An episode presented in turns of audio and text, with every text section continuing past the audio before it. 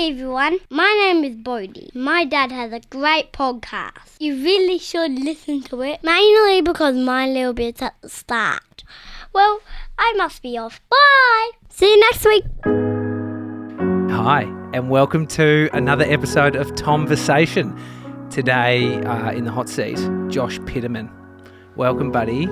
Thanks so much for having me, Tom Versation. Thanks, mate. Um, I could imagine this is like the first time you went back on stage after two years from COVID, uh, performing. Like this, I, we're This in- podcast? No, we're in person. The feelings that I'm going through, because I, I I've been doing podcasts remote for years, and I haven't done it in person. So this is like the first time I've done an in-person podcast. Oh, I feel super Yeah. privileged. This Yeah. is great. And uh, How nice is it to like interact with another human and, and be able to touch them? The one thing, yeah, we, let's have a little embrace. Oh, The, the the reality is though, you notice things about yourself that haven't been there, as in uh, little uh, nuances in your personality of like shoes coming off, which we just spoke about. I've, t- I've taken my shoes off because I don't want to get hot. Um, and you want like- to feel you want to feel grounded. what was it going? You were you do play uh, the the masked man, Yeah, Phantom, of the Opera. yeah. What was it? Have you you haven't gone back to recording yet? To, Oh, sorry, f- um, performances. performance. Uh, no, we start. I mean, I, I'm not in a hurry to get back to London to do it. Um, not because I don't want to go back there and do it, just because I'm contracted to do it at the Sydney Opera House and the Arts Yeah. Centre Melbourne first. So we start rehearsals for that Yeah. in July. Um, so uh, a part of me has has my mind there, but a part of me is like, I've got a bunch of other things, uh, you know, for the next four months before that even happens. So I'm just not uh, focusing there. But I, um, back to the not wearing shoes. I I have to wear shoes. I would like to be be barefoot for Phantom. I think it would. Is but it I- what is it? Oh, H and S. Is it one of those BS? Yeah. Also, it's like you know a Victorian themed thing, and I don't think you know, yeah, yeah, yeah. yeah. A man wore a boot in that era, so That is funny. Like it's like um, my next door neighbor, ninety four, and he's still dressing in his trousers, like he's of that. He's of that age where it, doesn't even know denim. he would not. My grandfather lived to hundred, and I'm pretty sure he died in his trousers. they love a trouser that vintage. Love it. Yeah. It's, it it reminds me of our Wesley um, school clothes. I know. it is. It's it's a proper like pleated Ah. trouser. They there's certain fabrics that that generation just choose to Yeah. ignore. It's like it's Yeah. like some some older boomers st- that uh, I know still don't want to text or email. Yeah, Like forget about socials. They only want to deal in person to person phone calls. yeah. Um, and um, you know the the trousers have no implication on me personally, but I'm telling you, the people who don't email and text, I'm just like, oh, Yeah. it does does my head in. Remember the smell after rain would hit your trousers at school? Like there was, it must have been the quality of the fabric was shit, and there was like, oh, your blazer. Oh, the blazer. If you had to wear, I mean, if The you just, wool, it's wool. It's wet wool. yeah, yeah. See that I reckon the last time I wore wool was high school, year nine, uh, Wesley College. Well, you haven't lived in London. No, it, I mean, what? Because it's cold. Is that it what is- you're you're wearing? Your woolen knits, you? Freaking gold. Yeah, yeah, yeah, Yeah. Those London winters. Oh my god. Yeah. When, when was the last time we spoke? So we can we can do a little. Uh, let's get let's recap the years. Um, the Daily Talk Show threads you through into conversation. It does. Uh, we we knew each other previous to that. Like all good friendships, they start at a um, launch of some kind of new hotel, and that's where we met. It, it, well, I actually did know you. You you know this as Yes.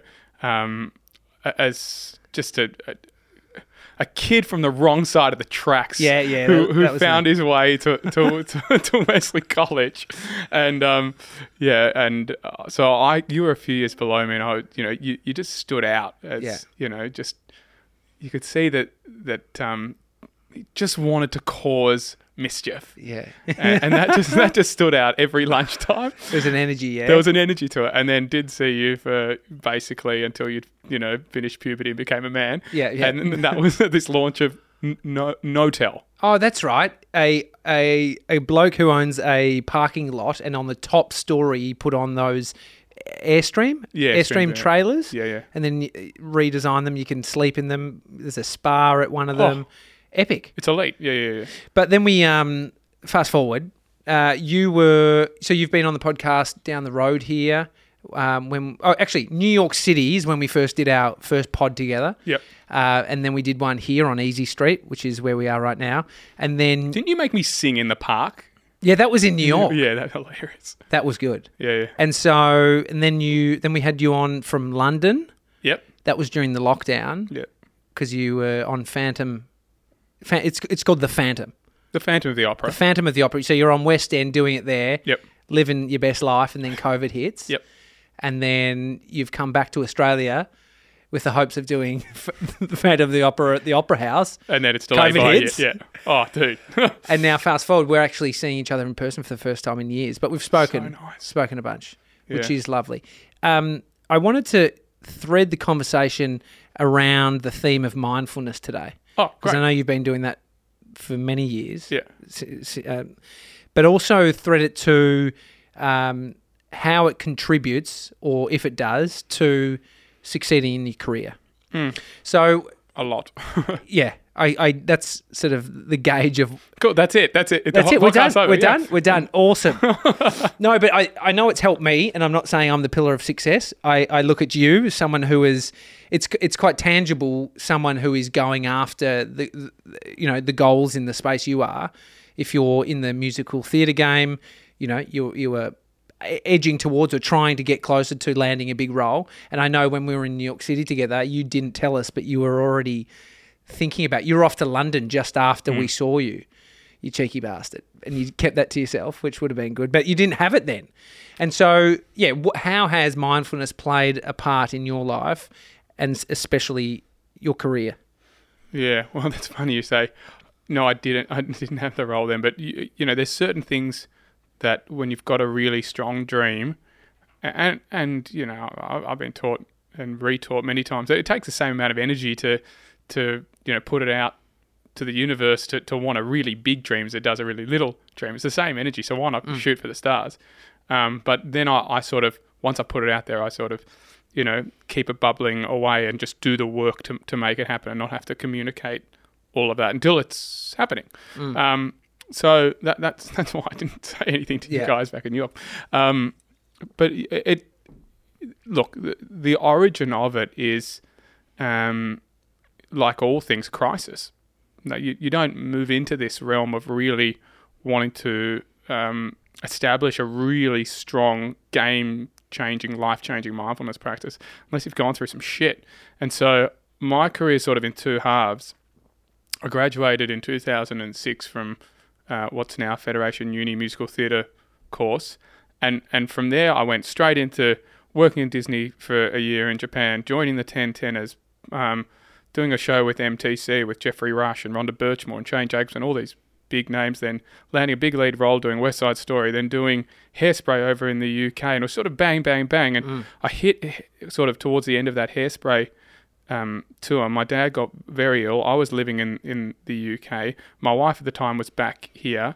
I was real. I was having a lot of panic attacks, a lot of anxiety.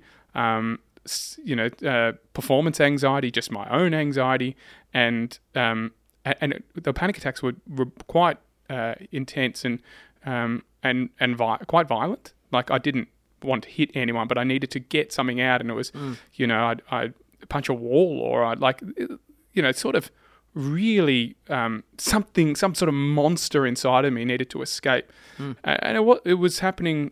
The panic attacks weren't happening regularly; they were happening often enough, but the anxiety was daily. And how did it sort of show itself? What was I the- was just this, uh, like my my heart rate would feel like it was higher and in my throat. Mm. I, I couldn't get a breath, and so my lungs and my my uh, rib cage felt like locked and just like that struggle to get Oh, yeah. Yeah, yeah, and um, yawn a lot? Like, yeah. trying to get something. Yeah, yeah, yeah. And um, and, and so I just moved into what I sort of um would define as um from graduating to you know 06 to 13 2013 seven years of ascension just ascending ascending climbing a ladder climbing a ladder m- more success more validation Mm. more need for validation more, all of that Was there a pl- destination? Did you see where you were going? Or was no it was a- just more okay. It was just ascensionistic and and the needing for more. and um, that, that ultimately that doesn't work. So once I I realized that that what wasn't working and that I was had to look after myself in a way. Uh, my relationship, want to be back with my father. Um, as as I, I then moved into, I was like, this this isn't working. I wasn't aware that that I, I had to do work on myself, but what was aware that I couldn't keep performing, and so I started a fitness business. Yeah. and did the same bloody thing with that. Just to say, oh, open, open a studio, hire start make, and then that was too much, and then I was missing performing, and going back to performing 15 months later, I went, okay, i got to go back with a different mantra. It's got to be less about um, winning and more about the journey and the experience, less about um, ascending and more about the the art and joy and what I got into it, you know, as a teenager in the first place, just the love of it. And then that sort of spawned a um, a lot of things. A marriage then I realized that that you know had known for a long time we both had that that wasn't working. So we split up and that started a very inward journey. And then I started going okay what are the, the no marriage breaks up because 100% someone's fault. It's always a combined thing over a period of time. And I said okay well what's what's going on with me? And I just went quite inward and I started uh, meditating. And it's a part of that process I, I, I began to go deeper and deeper into myself learn more about myself learn more about my flaws things i'm shameful about um, my, my own pain bodies that i hold on to and um, uh, conversations about myself that i say to myself. And ultimately it became this thing that I, you know i haven't mastered anyway but uh, this idea of separating um, self from thought and the thoughts that come in don't def- define who, who I am, and that there's a deeper um, understanding of who who I am, and that's been bit by bit, probably from about 2015 when I started meditating twice a day, to now, and different people I've seen along the path. You know, a guy called um, Asher Packman, um, who uh, ended up taking over my, my business actually, um, was integral to that, and he's got a a great course called um, Warrior Within. Um, and I, I did that in, in lockdown. Um, speaking to people like Ben Crowe, who people might know, who's Ash Barty's mindset Yeah. coach. You know, um, even just spending a day with him and um, listen to his philosophies and just taking lots of things in from different people, and just realize that um, there is a structure and a system um, to to mindset, and looking after it is for me as an artist just as important, if not more important, than looking after my skill and my technique. For me, that always takes cares for itself of itself. I'm always going to keep singing, keep having singing lessons, get better and better, acting lessons, get better at the skill of that. But um, so much can get in the way when you're on stage. So much fear and anxiety and self doubt and all these things can get in the way. If you can strip that away, what's left is this um, this the, the soul and the vulnerability and the heart and, and everything that feeling comes from and that's where art comes from that's that's expression and so understanding myself as a human and a being really interrelated with myself as an, an artist they're Yeah. totally married um, and it's um it's a it's a constant journey and the fact that I have to talk about it for like you know 10 minutes now means I don't fully understand it yeah. and can't break it into yeah, one sentence Hey, I enjoyed that. It was Yeah. great. No, but the break you took, do you think you had to step away to get that clarity? absolutely Yeah. Absolutely. So it's it's definitely a career of, of two halves, and um, uh, yeah, Uh, and and now I I just uh, don't I, I approach it with the same level of dreaming big, but I don't um, define my self worth by achieving those things or not. You know, they're big dreams, but they're not guaranteed. Yeah. And if they don't happen, I can't then be, oh, I'm less of a person because that happened. I'm, I'm, you know, I have less self love or self worth. Put them out there. Just keep putting them out there. Do you, for you personally, do you put it out there verbally? Do you write it down? What's your your approach to yeah dreaming big? A, a, a bit of a bit of both. Definitely, definitely writing it down. Try not to write it down more than once. You know, the, you know, d- dreams uh, that that I have. Um, I don't feel like uh, that they take time to um, to get to a point where I go, that's the that's the one. Mm. I don't, and I try not to have too many things that I'm focusing on. Yeah. Um, and so you know whether it's to play the the Phantom, um, that was a huge dream for a long time, and then once Before the opportunity even came. oh yeah And so, I mean, that's that's the interesting bit when you hear people who are in a position like you that thought about something before the opportunity arose. hmm Is did, earlier career were you doing that? Like the ten tenors, the absolutely E- You- every single role that I played, bar one, which was Cats, which just sort of came to me, but as a real gift. Um, at the time, um, has they've all been things that I've put out there. Mm. Yeah, West Side Story was that. Ten Tenors was definitely that. Hairspray was that. Beautiful Carole King music. And Phantom was the longest. yeah, I must say, Ph- Phantom was from listening to like Anthony Warlow CDs when I was 17 and listening to him sing music of the night and trying to sing Mm. along with him really, really poorly and going, I, "This is I'd love to be able to do this one time in my life." Um, you know, you don't when graduating from the University of Ballarat at 21 really think that you're ever going to play the Phantom in London, the West End Mm. but it's just something you put out there. And then it was probably just prior to seeing you that I'd had a um, a meeting with a really great producer friend of mine, you know, one of Australia's sort of leading producers.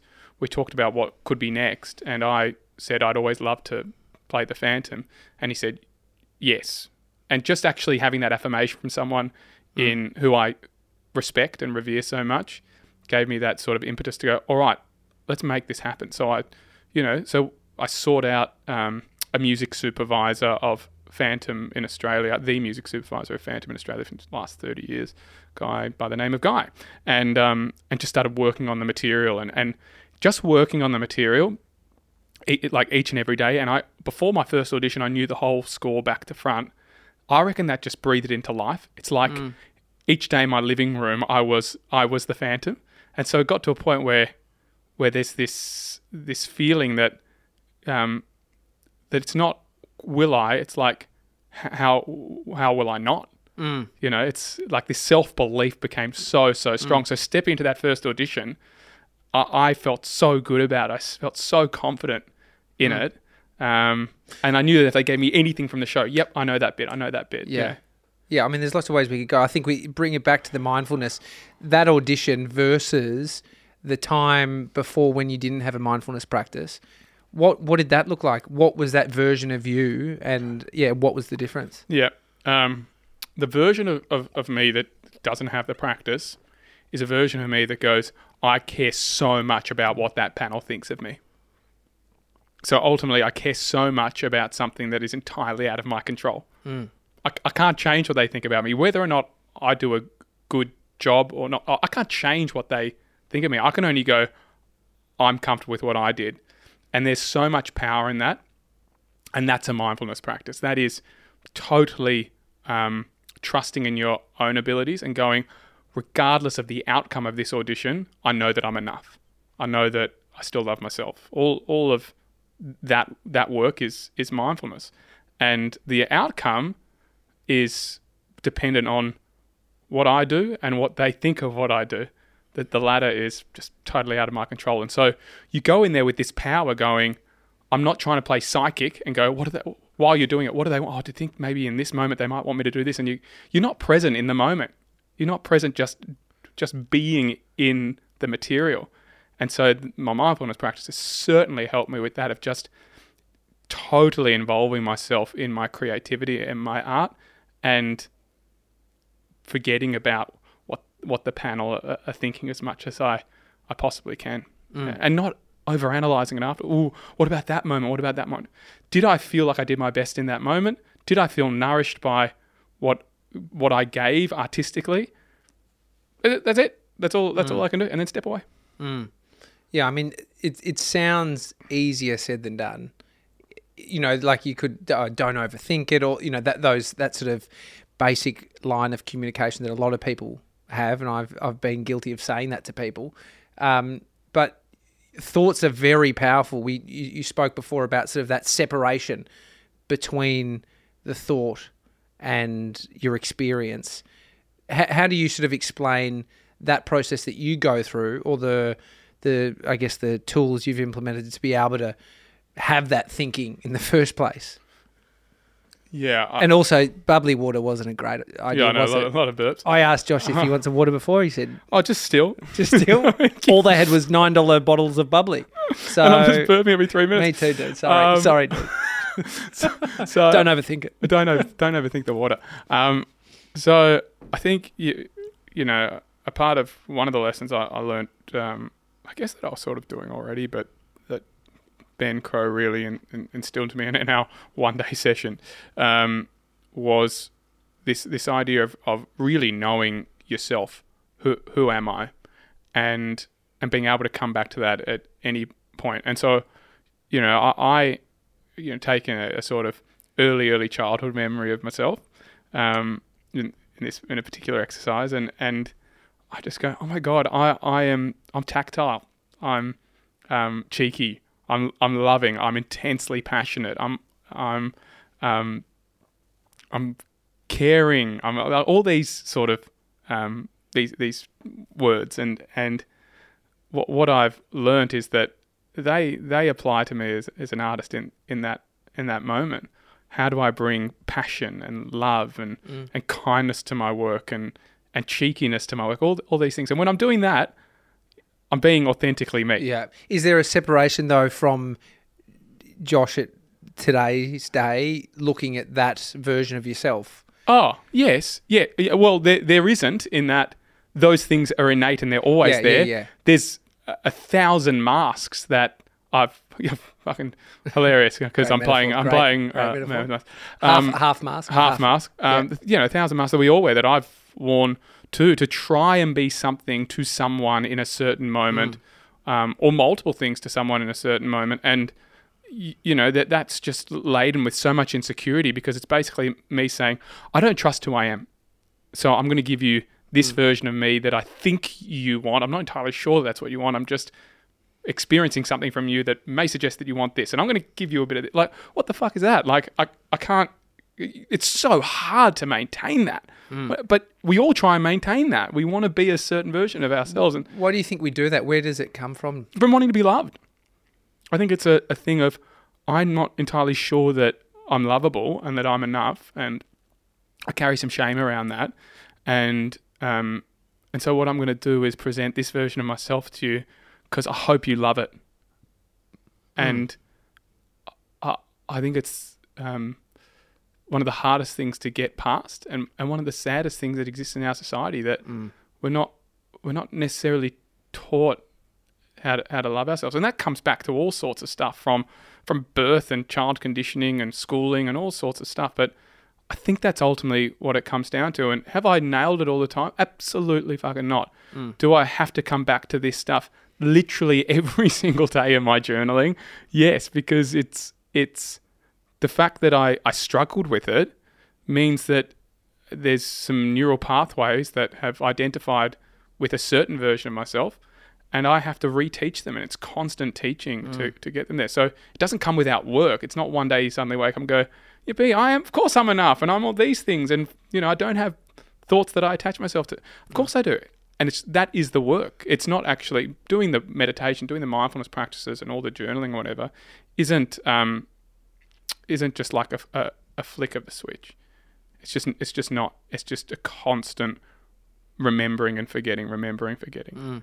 Yeah. So It's yeah, it is it is amazing. The the time that you took off um, the break that you had when you got back into personal training, you opened your personal training studio. Was there any time where you lost maybe momentum? I don't know the word that you might articulate. Um, drive or you know you felt like your skill set wasn't enough you know when you're not in it when you're not doing it every day you can feel disconnected from it like my in- artistic skill set. yeah, it's like Oh, a yeah. even a it could be like self sabotage. Like, oh, I'm actually not as good as I thought I was, or Yeah. Um, definitely when I, you know, when I was doing the PTing, I wanted, there were times where I'd go into, you know, the Pilates studio, had great acoustics and try and sing and things weren't cooking as well as they'd once have. And I was, um, that would upset me. Uh, But I've always had this thing where if I'm not singing the way I want to, I go, that's a technical thing. Let's go and sort it out. And I'll go and see whoever my teacher is at that point. And I normally have teachers in big chunks of period of time. Like, you know, I saw my first teacher for probably eight eight years, maybe seven years, and then my second major teacher for about seven years, and and so you know you have this sort of mentor coach, someone who really understands you and your voice and you at a spiritual level and just gets you, and so I'd see that that person and start you know working on the stuff, and you know after every role that I've played. Um, because you're singing the same thing so often, your voice gets sort of stagnated in this one tone or one time, even from Phantom, you know. Um, and so I'll, I always go back and see that to like unlock the other parts of, of my voice. So I've never like, yes, my voice is my biggest issue. Totally. That's the that's the thing I have the most problems with attaching my self worth to because if I sing poorly, what I think is poorly for me, I that's when I beat myself up because I go, I was in control of that. I let my mindset or my or I let my skill set fade away for whatever reason. I, I, I, I let the moment get the better of me, and that shits me to tears because then I go, oh, the work that I'm doing, like, what are you doing? Mm. And then I very quickly bounce back out of it. But if I'm having just a little bit of struggle with something, I generally know it's a technical thing, and I go, let's go and see my coach, like like Federer would probably do if he's you know that graceful topspin backhand just wasn't cooking or he's framing it more often than he's like there's something technical. Let's clean that bit of technique up. And that's that's what I'll do. So I can normally see it quite objectively. Um, you said you sort of bounce back from that negative spiral quite very quickly. quick and I do it all the time like even with the shows closing and Yeah. I that's just I don't know where I got that from Yeah. and it's something that I'm very grateful that I have as an innate quality. But nothing really gets me down for a long period of time. I always go, all right. There's a there's a wall there. There's a dead end road there. Okay, let's let's reverse back out. Let's go. Let's find another street. A good challenge to see if um, that is true or not. You being down for a while was uh, the Phantom of the Opera stopping Yep. because of COVID. Yep. What was that experience like in in your head? Uh, the first time um, with London, it was just sort of like, oh, well, it'll it'll kick back up, and um, you know, this COVID thing, you know, w- was sort of mid March 2020. Uh, we were told, oh, a couple of weeks, and Yeah, yeah. we'll be back, and then it just sort of went on and on to a point where they they sort of had to sever our contracts. Um, I remember going to Scotland to visit my future in-laws then, and I just had this one half day where I was just in bed. I just wanted to cry, and that's sort of all I needed. And then that uh, I think that afternoon or the next day, I um I booked into uh, a, a meditation teacher training. I'm like, this is this has changed my life. I want to share this with people, and I sort of used 2020 as an opportunity. I went, if I'm going to descend a little bit here into, you know, off the the the top of the cliff and the apex of this journey that I'm on with my career. If I'm going to fall off and descend, let's do it consciously. Let's like really descend into myself and learn more about myself and and you know um and and become more ingrained in my spiritual self, I guess. Yeah. And so, I teach learning how to teach meditation. You've got to do a lot of that stuff.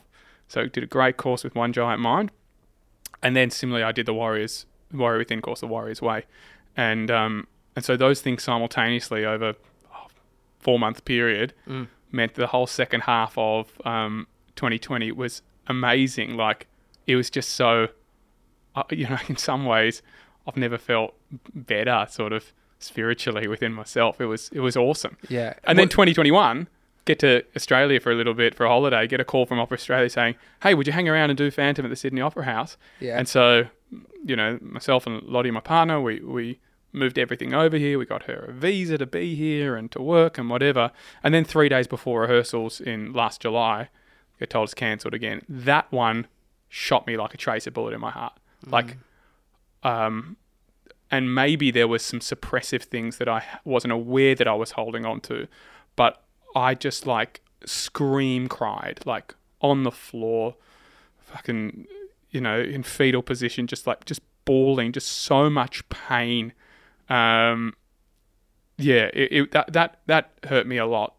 That one because of so many levels, and I think there was a bit of guilt around, you know, um, I don't think Lottie necessarily, you know, wanted to move her life over here. She did it as a, as a, uh, you know, a, a sign of love or a, um, a, a choice made out of love for me. And then I always have a little bit of guilt around that, and moving her away from her family and friends and whatever, Mm. just to support me. And then that, once again, it's not in my control, but that I just felt, I just felt so shit for that. But once again, a couple of days later, cool. All right, how do we make the most of this Yeah. time? And then got into doing other things and. Um, First time was a half half day crying in bed. Second was two days crying, and then you you through it. I mean, I think it's a it's a trait of people who are succeeding in whatever field they're in is to have a positive retrospective story on a situation quite quickly. And I've got a friend who was an addict and changed his life around. And I remember speaking to him quite soon into that journey, and he had that story already. And now he has a clearer version of that story. But it's interesting that he was, you know, it's you can tell yourself a story quite quickly that makes you okay with whatever's happening. Mm-hmm. And I, I don't know, maybe the first time around there was a version of that that then you actually confront it when it happens again. I don't know. I could imagine that would be something I'd do, convince myself I'm all good and not not deal with it.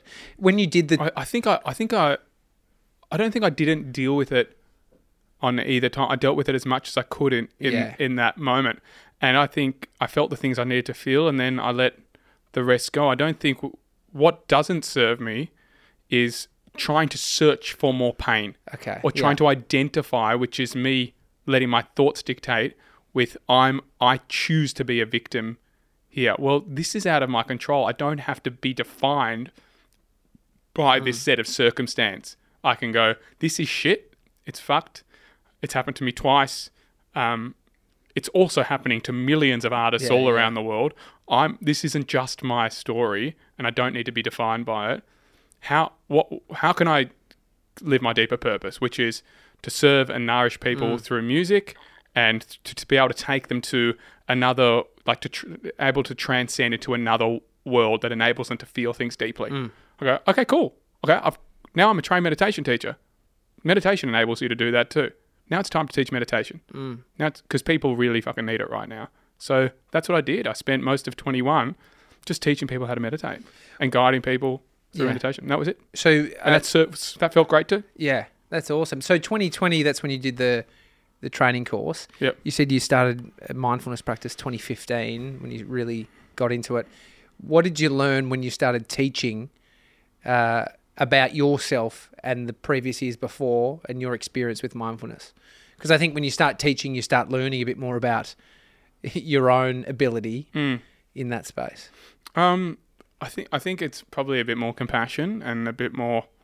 Um, you, you hear people people's stories a little bit more rather than just your own stories, and I think yeah, what you learn is that there there's a collective struggle, and obviously with COVID there is a deeper collective struggle, but everyone has their own Mm. individual stories and, and stuff. And although um, the meditation can be helpful, what I'm providing is a tool and support.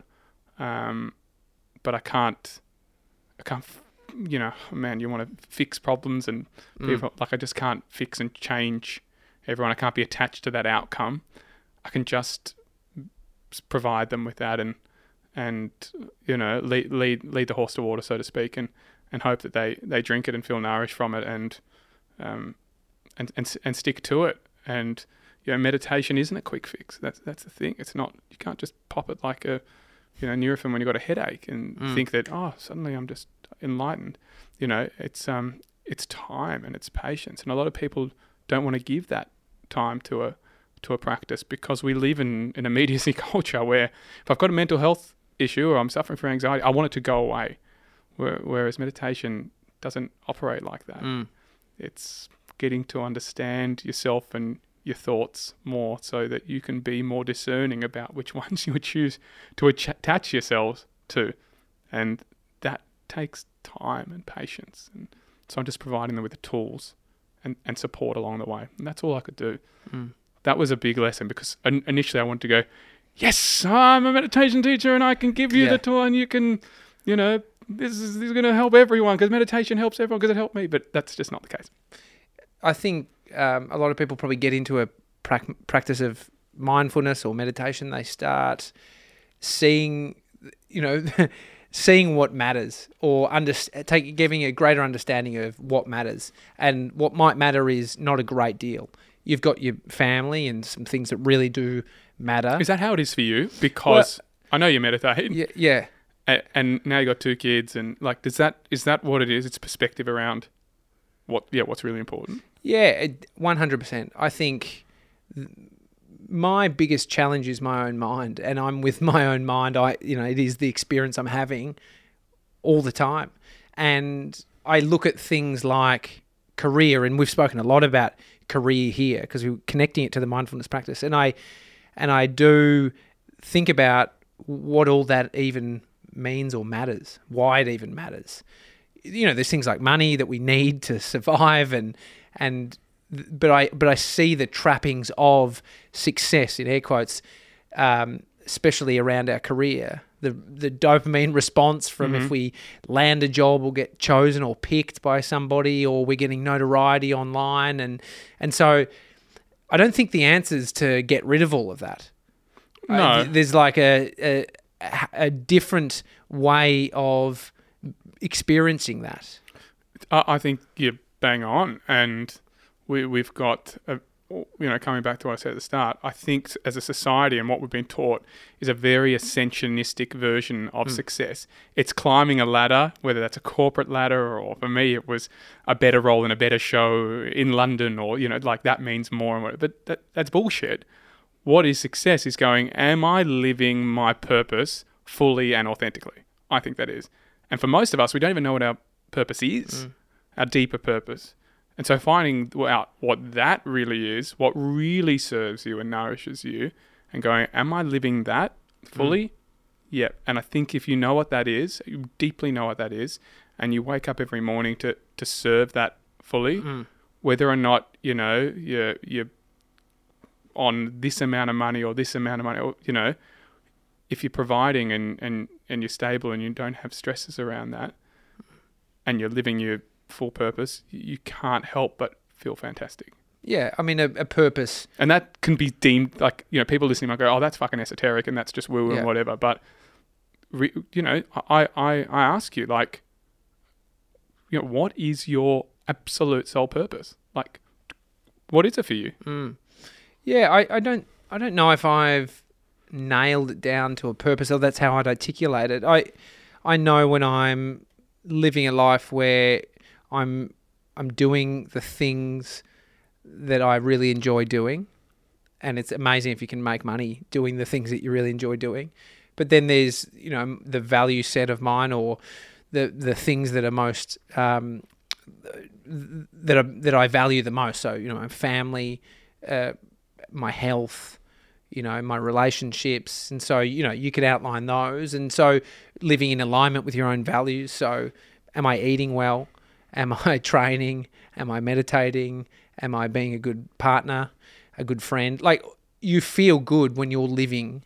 So they're all either service to yourself or service to another. Yeah. And I think a part of our um, innate desire is to serve in some way. Um, and uh, probably a good example because, you know, she, she, you, you hear her with this dialogue so often is um, Ash Barty. And she talks about her deeper purpose being to serve her Indigenous community and to inspire young and Indigenous, you know, girls and boys to, to be able to go for their dreams. And um, and you know, without any puns intended, she's serving that up Yeah. all the time. That's Aced that's it. what she does. Yeah. And so whether or not she wins the Australian Open or Wimbledon or not, it's that's not the purpose. Mm. The the attachment of purpose is to is to something far far deeper and more, um, you know, more gratifying and more probably spiritually aligned Mm. too in some way, whether she's aware of that or not. Um, Do you think you so that's would, service. Yeah. Do you think you'd have a different perspective on purpose if if you hadn't had the successes in your career? Because I, you know, think about the person out there that doesn't have a purpose. They feel like they don't have one. They're not doing a job that they actually enjoy, and so they're working and making money just because they have to. But could their service be my the services to my family, what I care most about, what I love most and what I value most is is my children and, and my, my partner and just I, I care about providing and I just want to be some I just want to live to to to provide and that Mm. that that could, could be it to, I want to make I want to give them the best opportunity they have to um you know my, my kids that is to take on life in the fullest and so they can go about everything that they want to. I know that that really deeply is what it is for my parents Yeah. you know they were born out of um, you know Holocaust surviving parents, and they didn't have any opportunities to to do to do anything but try and succeed at school. And they didn't go to great schools, but they worked really hard and they succeeded at school. When they had myself and my sister, they wanted to afford us all the opportunities, especially extracurricular ones, that they didn't have. So we had piano lessons, I had guitar lessons, singing lessons, tennis, footy, cricket. Like I, I, they just gave us from their success, they gave us all these opportunities. I know that that was a part of their deeper purpose because it's what they wanted for themselves. I think. How do you think that uh, affected you positively? It sounds like it, um, and your view on purpose, seeing your parents live live that version of their life.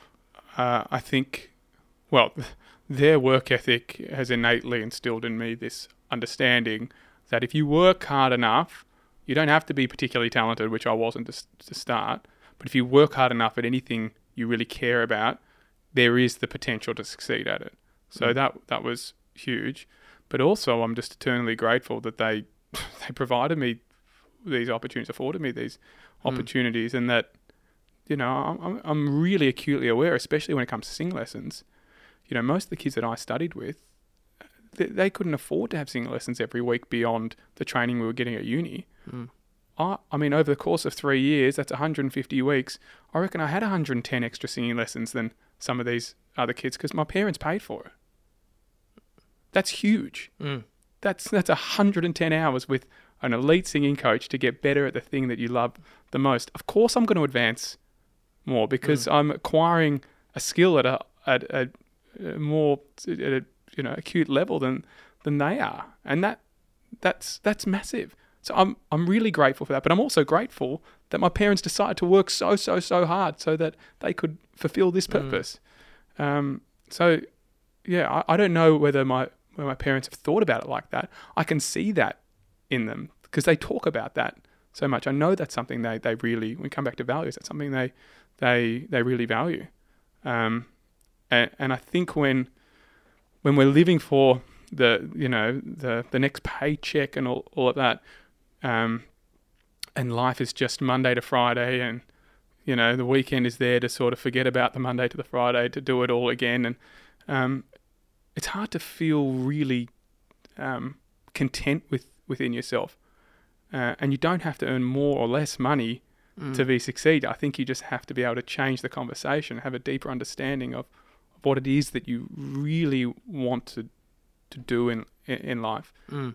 and um, and uh, and li- life can become quite beautiful from that. I think.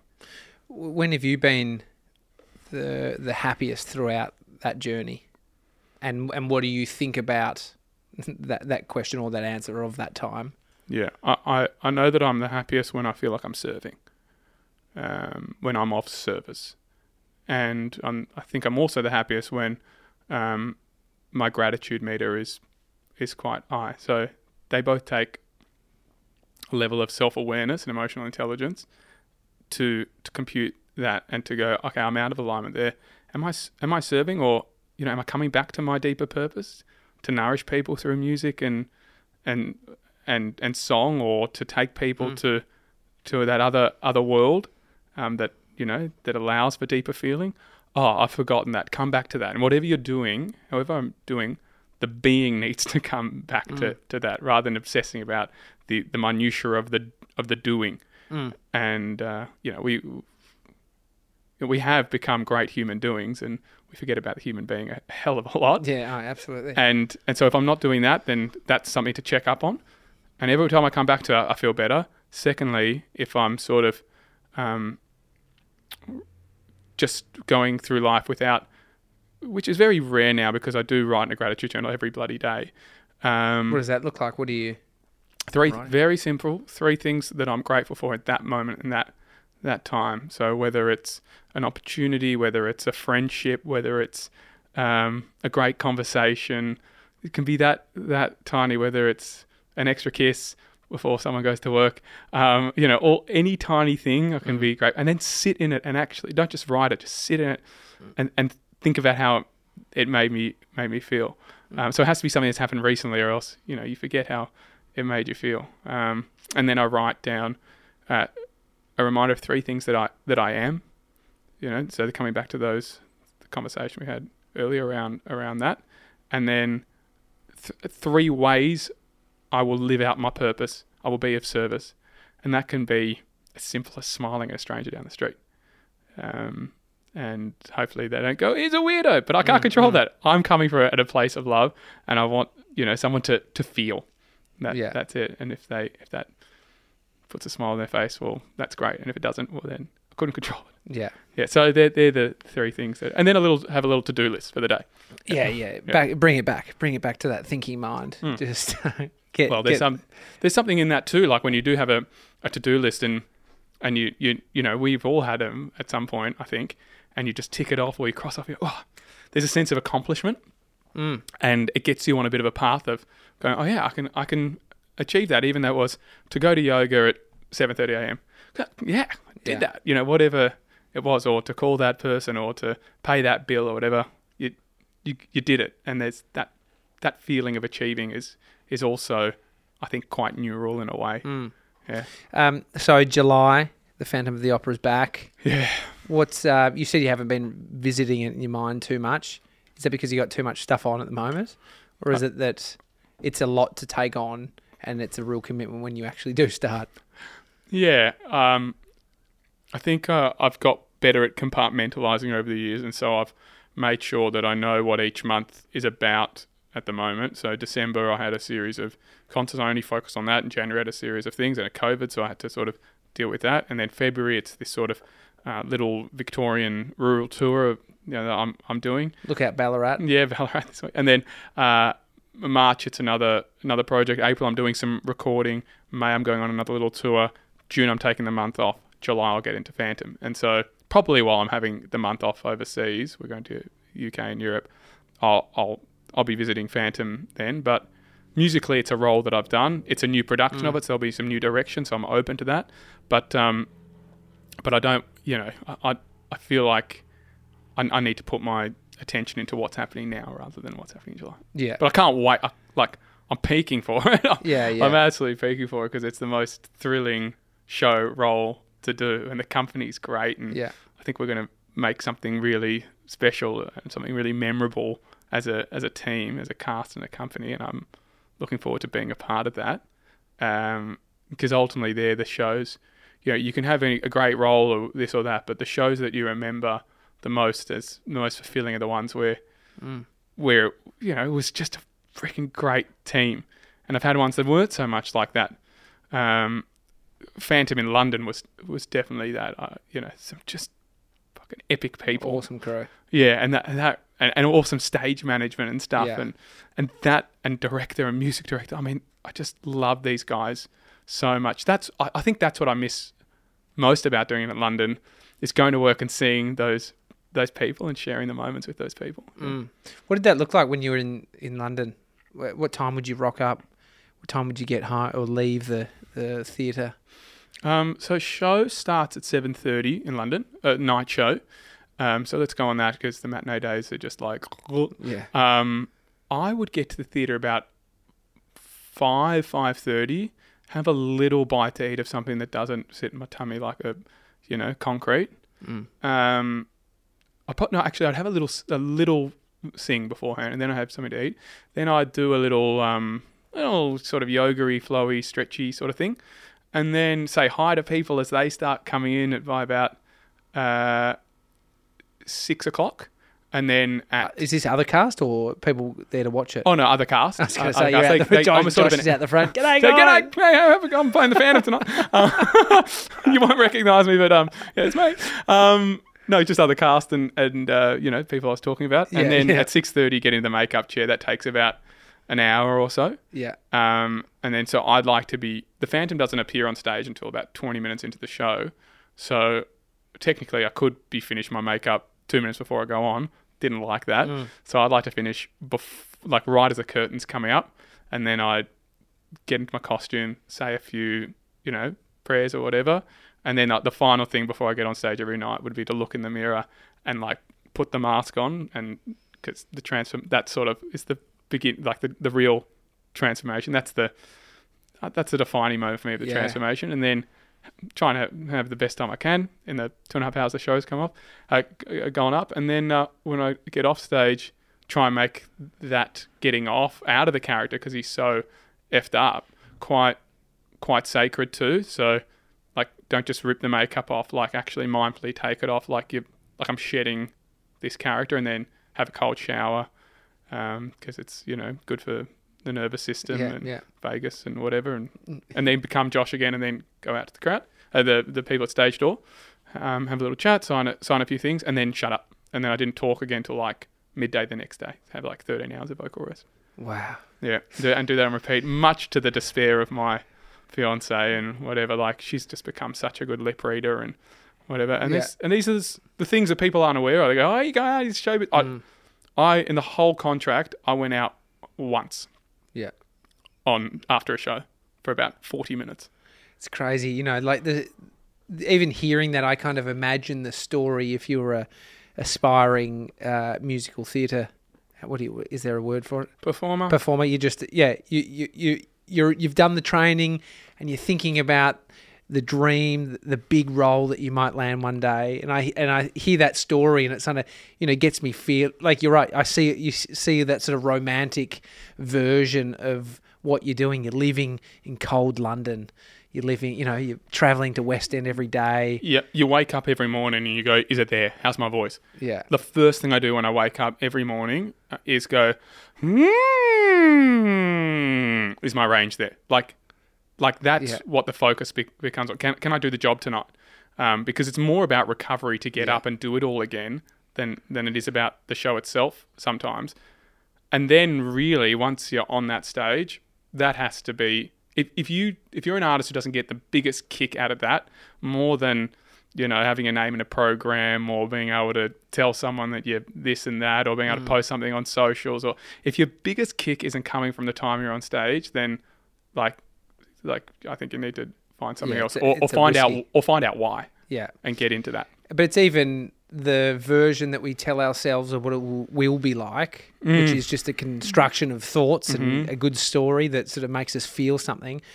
But then the majority of the time is actually, yeah, harder. You know, it's it's hard. You you you're worried about your voice, your performance, the uh, impact it's having on the people around you.